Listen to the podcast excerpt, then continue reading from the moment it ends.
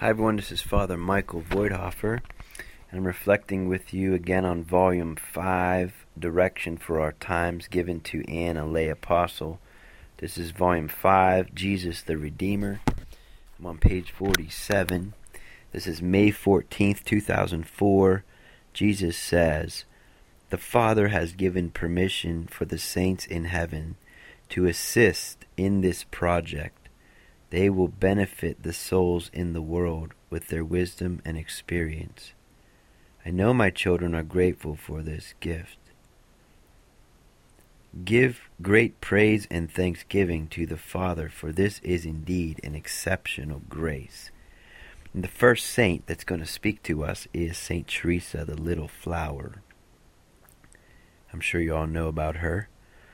Um, she says to us, Greetings, dear brothers and sisters. I, Teresa, I, Therese, send you words of encouragement. I am a great advocate to you all. While on earth, I made it a point to be at the Lord's disposal in everything. I awakened each day and gave him my will, so that each of my tasks could be used for heaven. You must begin to do this also. If many souls on earth begin to make this act each morning, Jesus will have many graces available for souls. Brothers and sisters, do not fear the changes to come in your world. I am in heaven, and I assure you, this is where you want to live. The world is so temporary, and may I say, so difficult. We are constantly being pulled away from Jesus in the world. I tried so hard to remain united to the divine will, but this required heroic acts of detachment. You must be joyful, little ones. Look to me for example and for help. Look at my life. I did nothing special in worldly terms, and yet our Lord has allowed me to help with thousands and thousands of souls. I want to help you. Ask me for my intercession, and you will receive it. When you read the words of Jesus and Mary, you must understand that Jesus and Mary mean what they say. On earth, words do not have the same commitment. Often words are thrown around very lightly, meaning attached. Not so in heaven, dear brothers and sisters. When Jesus speaks, he speaks the truth. When our Heavenly Mother makes a promise, she means to fulfill it. I am telling you to rely on their promises. If Our Lady says she will see to your needs, you can be sure that she will. If Jesus says he will direct everything, it is the truth. Do not be afraid. Thank God for all of his graces and his willing cooperative child in each moment of each day. I will help you.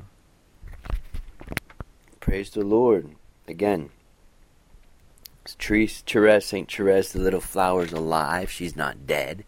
She's a saint. She's right here with you right now as you're listening. She's excited you're listening to her speak about God's great plan. And uh, I think one of the important things here that she says is while on earth I made the point to be at the Lord's disposal in everything. How she basically gave every task we little and we big to God for graces so that other people could experience God's God's grace, God's conversion.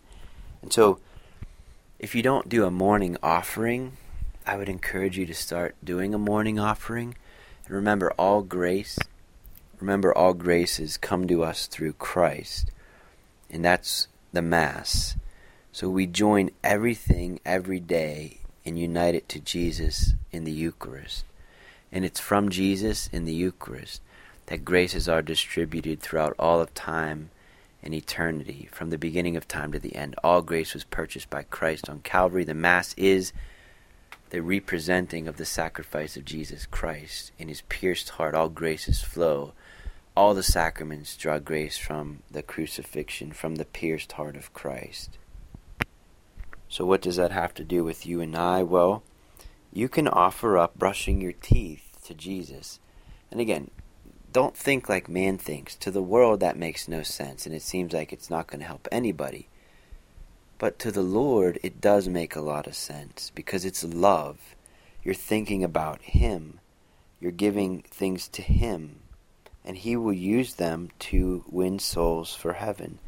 So let's get on the rescue mission today as the Lord calls each of us to offer our lives with Him, in Him, and through Him to the glory of God the Father for the salvation of souls. So think about little things you're doing today and just simply say little little acts of faith. Jesus, I love you. Jesus, I give you my gargling. I give you my cooking my breakfast. I give you my um, driving to work. Jesus, I give you my uh, uh, uh, cutting my toenails, whatever. Jesus, I give you, you know, taking out the trash. So you turn it into a love, a prayer, a living relationship. And then you're going to start to find um, that you're sharing in this mission and you start to experience St. Therese and the saints more, more fully in your day. And again, at the end of this um, little reading from uh, Therese that she gives us, she says, um, you know, talks about words not having really the same weight or commitment on earth as words in heaven do. So she says, when God promises something, God promises something. So let's stop doubting God. Let's repent of our unbelief. The Lord promises us things. So, you know, claim God's promise for your life. You know, when Jesus says he's going to do something, he's going to do it. When Mary says she's going to do something, she's going to do it. So let's trust in the Lord and not be afraid. Live in the freedom of the promise God made for you and I. And again, we're just meant to be, let's be headed toward heaven today as we go through our day. Um, thank God for the graces you've received today. Thank God for letting little Therese speak to us today. And may Almighty God bless you, the Father, the Son, and the Holy Spirit.